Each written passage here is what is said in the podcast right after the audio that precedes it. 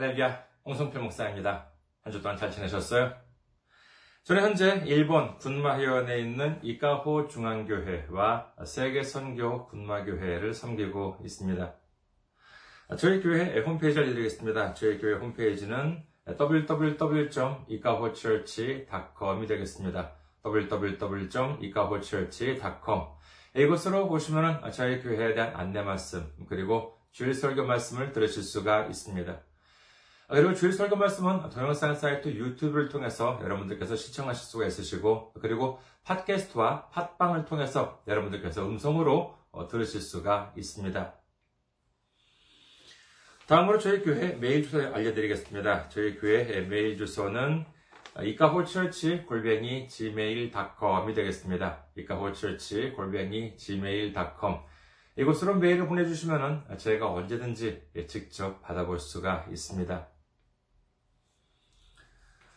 아, 다음으로 지난주에 또 귀하게 선교 후원으로 섬겨주신 분들이 계셨습니다. 어, 김균득님, 서수진님, 이광무님, 김재원님, 안성희님, 남지현님, 윤성화님, 심유석님, 네, 그리고 주님 사랑합니다 님께서 귀하게 선교 후원으로 섬겨주셨습니다. 아, 정말로 코로나 아 이거 정말 경제도 어려운 가운데 있는 상황에서 이렇게 저희 선교 어, 사업에 선교 사역에 동참해 주시고 이렇게 관심을 가져 주시고 이렇게 후원해 주시니 얼마나 아, 감사한지 모릅니다.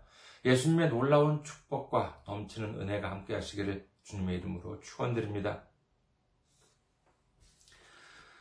그래도 귀하게 선교 후원으로 섬겨주실 분들을 위해 안내 말씀 드리겠습니다. 먼저 한국에 있는 은행입니다. KB 아, 국민은행이고요. 계좌번호는 079-21-0736-251가 되겠습니다. KB 국민은행 예, 계좌번호는 079-21-0736-251입니다. 다음으로 일본에 있는 은행으로 섬겨주실 분들을 위해서 안내 말씀드리겠습니다. 여기는 일본에 있는 은행입니다. 군마은행이고요. 네, 지점번호는 190, 계좌번호는 1992256이 되겠습니다. 군마은행, 지점번호는 190, 계좌번호는 1992256입니다.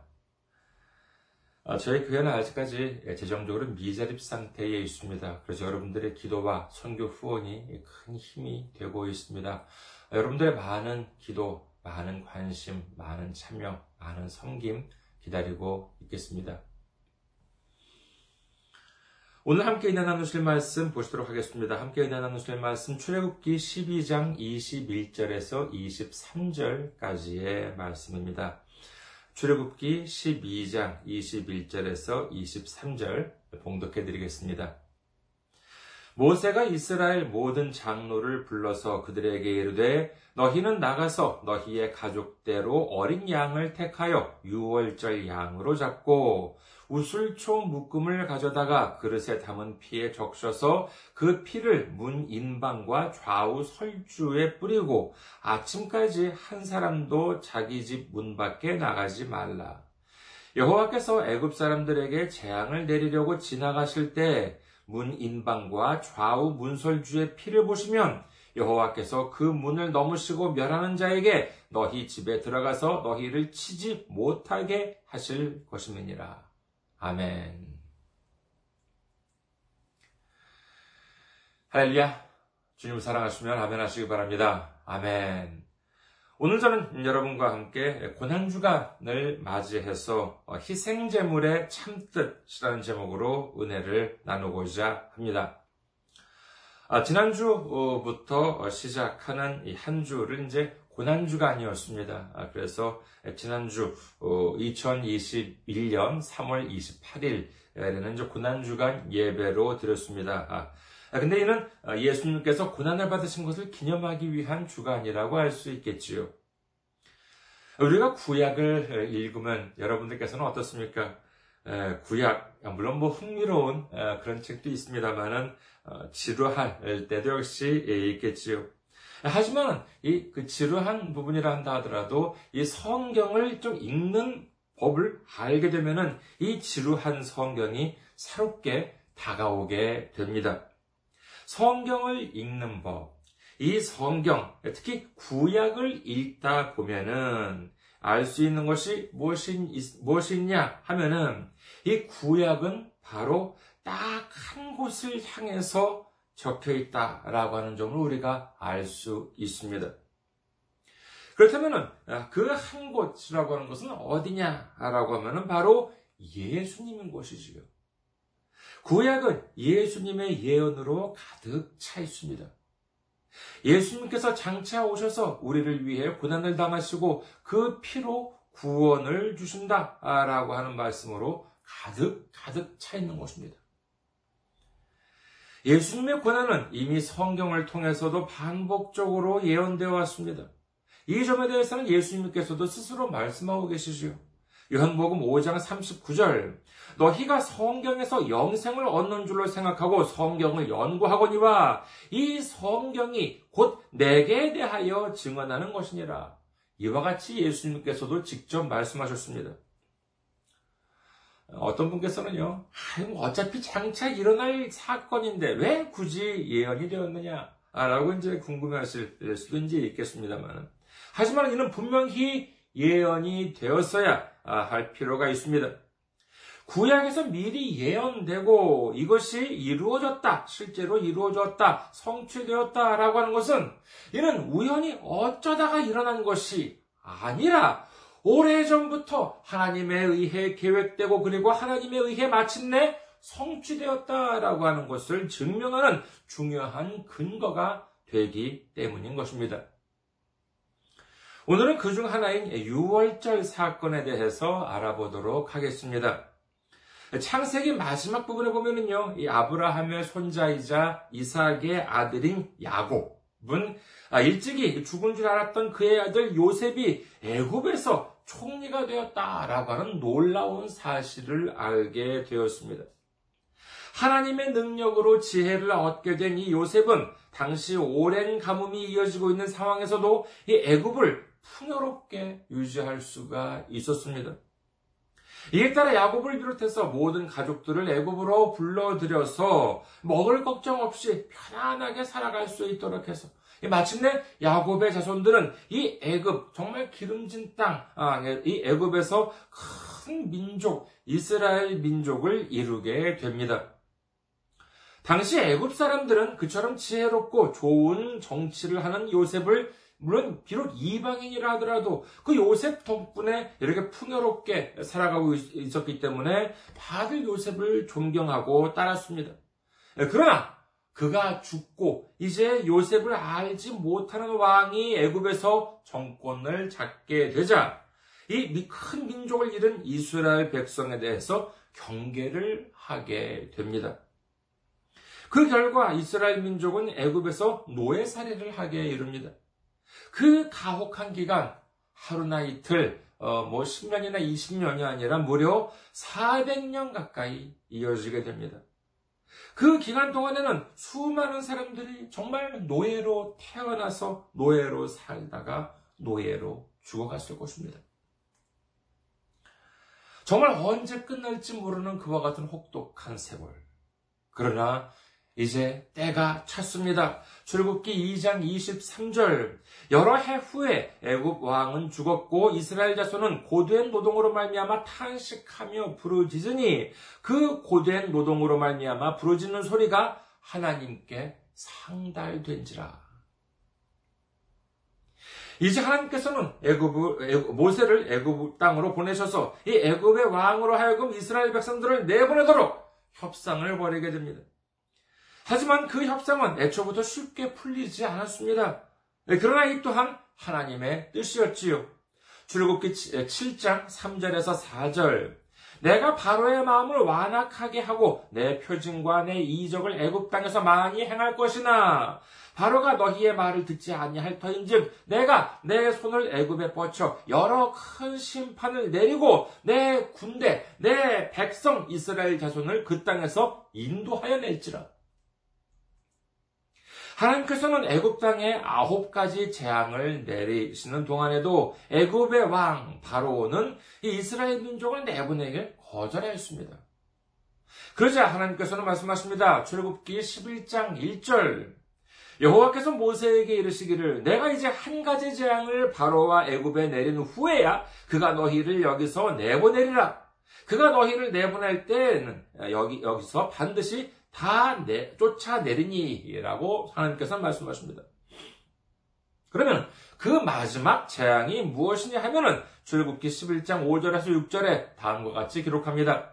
출애굽기 11장 5절에서 6절 애굽 땅에 있는 모든 처음 난 것은 왕 위에 앉아 있는 바로의 장자로부터 맷돌 뒤에 있는 몸종의 장자와 모든 가축의 처음 난 것까지 죽으리니 애굽 온 땅에 전무후무한 큰 부르짖음이 있으리라. 자, 이제 하나님께서는 애굽 땅에 있는 모든 사람들의 첫 아이를 신분 고하를 막론하고 다 죽이겠다. 이렇게 말씀하십니다. 이 말씀만 보면은요, 이는 이스라엘 백성들에게 있어서도 역시 큰 재앙입니다. 왜냐하면은, 이 말씀에는 이스라엘 백성들은 제외하고라고 하는 말씀이 없어요. 이대로라면요 애굽 땅에 있는 이스라엘 백성들도 이 무서운 재앙이 임하게 될 것이기 때문에 역시 예, 그들도 정말 두려움에 예, 떨어야 마땅합니다. 이에 대해서 어, 근데 이에 대해서 피할 방법을 뭐냐 어, 어, 어떻게 하시냐 이 피할 방법을 하나님께서 이 이스라엘 백성들에게 알려주십니다. 그것이 바로 오늘 본문 말씀이라고 할 수 있겠지요. 자, 오늘 본문 중에서는요, 23절부터 한번 다시 보시겠습니다. 출국기 12장 23절. 여호와께서 애굽 사람들에게 재앙을 내리려고 지나갔을 때 문 인방과 좌우 문설주의 피를 보시면 여호와께서 그 문을 넘으시고 멸하는 자에게 너희 집에 들어가서 너희를 치지 못하게 하실 것이니라. 자, 그 21절 을 보면은요, 일단은 6월절이라고 하는 말씀이 등장합니다만은, 아, 이는 뭐 5월, 6월, 6월이 아니죠. 그것이 아니라 예, 그 6월, 그 건너뛰다라고 하는 이제 그러한 뜻입니다. 영어로 이제 패스 오버라고 하는데 이렇게 건너서 패스해가지고 이제 건너서 뛰다, 아, 건너 뛰어가다라고 하는 것인데 그것입니다. 예, 그러니까 하나님께서 말씀하신 대로 행하기만 하면은 멸하는 자가 그 집에 들어가지 않고 건너 뛰어간다. 라고 이제 가는 그와 같은 의미인 것이죠. 그렇다면 어떻게 해야지만 그 멸하는 자가 집에 들어오지 않고 건너 뛰어갈 수 있게 하냐? 아, 라고 하면은 그 방법이 오늘 본문 중에서 출국기 12장 21절에서 22절에 나와 있습니다. 출애굽기 12장 21절에서 22절. 모세가 이스라엘 모든 장로를 불러서 그들에게 이르되 너희는 나가서 너희의 가족대로 어린 양을 택하여 유월절 양으로 잡고 우슬총 묶음을 가져다가 그릇에 담은 피에 적셔서 그 피를 문 인방과 좌우 설주에 뿌리고 아침까지 한 사람도 자기 집 문 밖에 나가지 말라. 이 문인방과 좌우 문설주의 그 어린 양의 피를 바르게 되면은 그 멸하는 자가 그 피를 보고 그 집에 들어가지 못하게 하겠다라고 하나님께서는 말씀하십니다. 여기서 인방이라고 하는 것은 예, 출입문의 가로로 되어 있는 그 출입문 위쪽에 가로로 되어 있는 그 기둥이고요. 문설주는 예, 좌우 문설주라고 할 정도이니까는 이 좌우에 세로로 된 예, 기둥입니다. 이는 가로와 세로로 되어 있는 기둥, 즉 이는 십자가를 상징하는 말씀이라고 하겠습니다. 그리고 어린 양이라고 하는 말씀은 신구약을 통해서 반복적으로 이 예수님을 상징하는 말씀으로 사용되고 있습니다. 즉, 이 유월절이라고 하는 것은 예수님께서 피를 흘리신 십자가, 예수님의 피가 묻은 그 십자가를 상징하고 있는 중요한 예언이라고 할 수 있겠습니다. 우리는 이 예수님의 십자가를 우리 마음에 새기게 되면은 우리를 멸망하려는 자들이 우리 안으로 들어오지 못하고 건너 뛰어가게 되는 줄 믿으시기를 주님의 이름으로 축원합니다. 성경에 보면은 하나님께서 제사를 드릴 때에는 항상 제물을 바쳐라라고 말씀을 하십니다. 그리고 그 제물들을 보면은요 한 공통점이 있습니다. 그리고 그 재물들 어떤 공통점이 있느냐? 하나님께서 모세를 통해서 주신 율법에 보면은요, 이 재물에 대한 여러 규정들이 있는데 대표적인 율법을 잠시 살펴보면은 다음과 같습니다. 레위기 5장 6절 그 잘못으로 말미암아 여호와께 속죄 제를 드리되 양 떼의 암컷 어린 양이나 염소를 끌어다가 속죄제를 드릴 것이요 제사장은 그의 허물을 위하여 속죄할지니라. 레위기 22장 19절 기쁘게 받으심을 되도록 소나 양이나 염소의 흠 없는 수컷으로 드릴지니라고 이제 기록이 되어 있습니다. 하나님께서 기뻐 받으시는 제물은 특징이 있죠. 뭐냐 하면은 그것은 바로 어떤 어린 양이나 아, 염소가라고 하는 것이 그 대표적이라고 할 수 있겠습니다. 어린 양이나 염소, 어, 그리고 흠 없는 재물을 원하시는 것이지요. 어떤 분은요, 어, 아, 하나님께서는 새끼양이나 염소처럼 부드러운 고기를 좋아하시기 때문이다. 라고 말하기도 합니다만은, 뭐 그래요. 설마 그런 말씀을 어, 하시는 분들도 정말 그렇다고 생각하지는 않으시겠죠. 하지만 자꾸만 그런 말을 하다 보면은요, 자칫 성경 말씀, 하나님의 말씀이 잘못 전해지게 될 수도 있는 것이기 때문에 조심해야 하겠습니다. 하긴 무슨 뭐 하나님이 뭐 이빨이 튼튼하지 못해서 어린 양이나 염소를 가져오라고 하셨겠습니까? 아, 그럴 리가 없지요. 자, 그렇다면은요. 여러분께서 생각하시기에 하나님께서는 왜 그냥 양이나 염소라고 하지 않으시고 굳이 어린 양이나 어린 염소라고 말씀하셨을까요? 왜 흠이 없는 것을 원하셨을까요?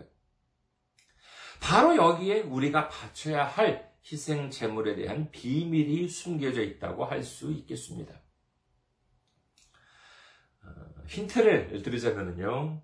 성경적으로 보았을 때, 자, 재물을, 재물로 드리는 어린 양이나 염소의 반대말은 무엇인가라고 해가지고 생각을 해보았습니다. 근데 그때 이그 제물로 드리는 어린 양이나 염소의 반대말은 무엇이냐? 바로 이 스스로 죽은 짐승이 아닐까 합니다.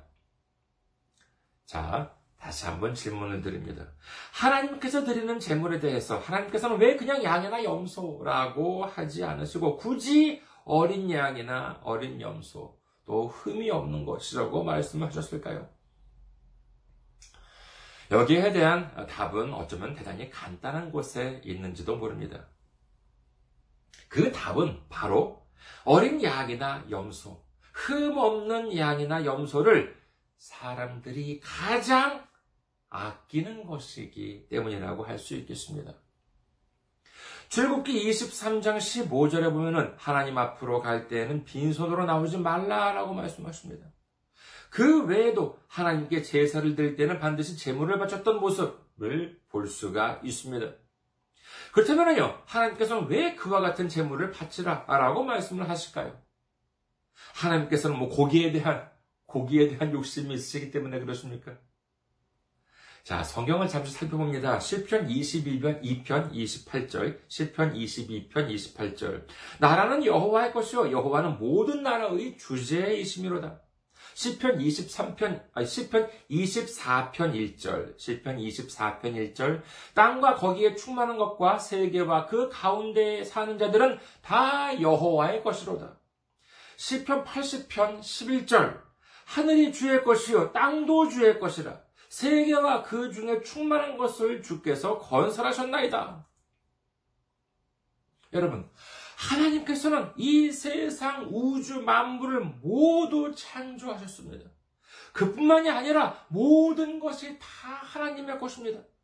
그럼에도 불구하고 우리에게 재물을 바치라 라고 하시는 이유가 무엇입니까? 이에 대해서 성경은 명확하게 말씀하십니다. 마태복음 6장 21절. 내 보물 있는 그곳에는 내 마음도 있느니라. 그렇습니다. 하나님은 무슨 뭐 야들야들한 부드러운 고기를 좋아하셔서 어린 양이나 어린 염소 고기를 가져오라고 하시는 것이 아닙니다. 그것이 아니라 자기가 가장 아끼는 것, 가장 소중하게 여기는 것을 하나님께 바치는 바로 그 마음을 보시고자 하는 줄 믿으시기를 주님의 이름으로 축원합니다. 만약에 고기를 단순히 바쳐야 했었다면 굳이 가장 아끼는 어린 양이나 염소가 아니라 스스로 죽은 것을 바치는 것이 훨씬 더 세상적으로 본다면 경제적이라고 할 수 있지 않겠습니까? 늙어 죽은 고기라면은 좀 뭐, 좀 즐길 수는, 어, 있을 게 있겠습니다만은. 예, 그래도 뭐 하나님이 뭐 질겅질겅 씹어 드시는 것이 아니라 어차피 불로 태워서 드리는 예물이라고 한다 그러면은, 한번 늙어 죽은 짐승이라도 문제가 없을 것처럼 보입니다. 그러나 하나님께서는 분명히 말씀하십니다. 레위기 7장 24절 스스로 죽은 것의 기름이나 짐승에게 찢긴 것의 기름은 다른 데에는 쓰려니와 결단코 먹지는 말지니라. 레위기 17장 15절 또 스스로 죽은 것이나 들짐승에게 찢겨 죽은 것을 먹, 은 모든 자는 본토인이거나 거름인이거나 그의 옷을 빨고 물로 몸을 씻을 것이며 저녁까지 부정하고 그 후에는 정하려니와 자, 스스로 죽은 것들은 그 고기를 먹은 사람들도 부정하다고 하는데 어찌 하나님께 제물로 바칠 수가 있겠습니까? 이 스스로 죽은 짐승들을 하나님께 바친다라고 생각해 보십시오. 그 바치는 손길 아까울까요? 아니에요. 전혀 아깝지 않습니다. 어차피 죽은 것 있으나 없으나 상관이 없는 것들 아니겠습니까? 그러나 우리는 반드시 기억해야 합니다. 하나님께 바치는 재물은 폐기물이 아닙니다. 하나님께 드리는 재단은 쓰레기 소각장이 아닙니다. 우리가 가장 아끼는 우리의 마음을 하나님께 바치는 것. 하나님께서는 그 마음을 보시는 줄 믿으시기를 주님의 이름으로 축원합니다. 출애굽기에서 하나님께서는 말씀하십니다. 출애굽기 13장 2절 이스라엘 자손 중에서 사람이나 짐승을 막론하고 태에서 처음 난 모든 것은 다 거룩히 구별하여 내게 돌리라. 이는 내 것이니라 하시니라. 왜 처음 난 모든 것을 하나님께 돌리라고 말씀하셨을까요? 그것은 다름 아닌 사람들이 가장 아끼는 것이 바로 그것이기 때문에 그렇습니다. 자신이 가장 아끼는 것, 자신이 가장 아까워하는 것, 그것을 하나님께 바치는 그 마음을 보시겠다라고 하는, 하는 말씀이다라고 하는 사실을 믿으시기를 주님의 이름으로 축원합니다. 이 희생 제물의 참뜻, 이 참뜻을 가장 처음 알았던 사람 누구였을까요? 제가 예배 시간 때 여쭤보니까 아브라함이라고 말씀하시는 분들이 예, 꽤 계셨습니다. 자, 그런데 예, 성경에 보면은 이 아브라함보다도 훨씬 전인 이 아담의 아들 아벨이 아니었을까 합니다. 창세기 4장에 보면은요, 아담의 아들 가인과 아벨이 하나님께 제사를 드리는 장면이 나옵니다. 그런데 하나님께서는요, 가인이 바친 제물은 받지 않으셨는데, 아벨이 바친 제물은 받으셨습니다. 여러분께서는 혹시, 여러분께서는 혹시 그 두 사람이 바친 것이 무엇인지 정확하게 기억하십니까? 창세기 4장 2절에서 5절 중반부까지를 보시겠습니다. 창세기 4장 2절에서 5절 중반부.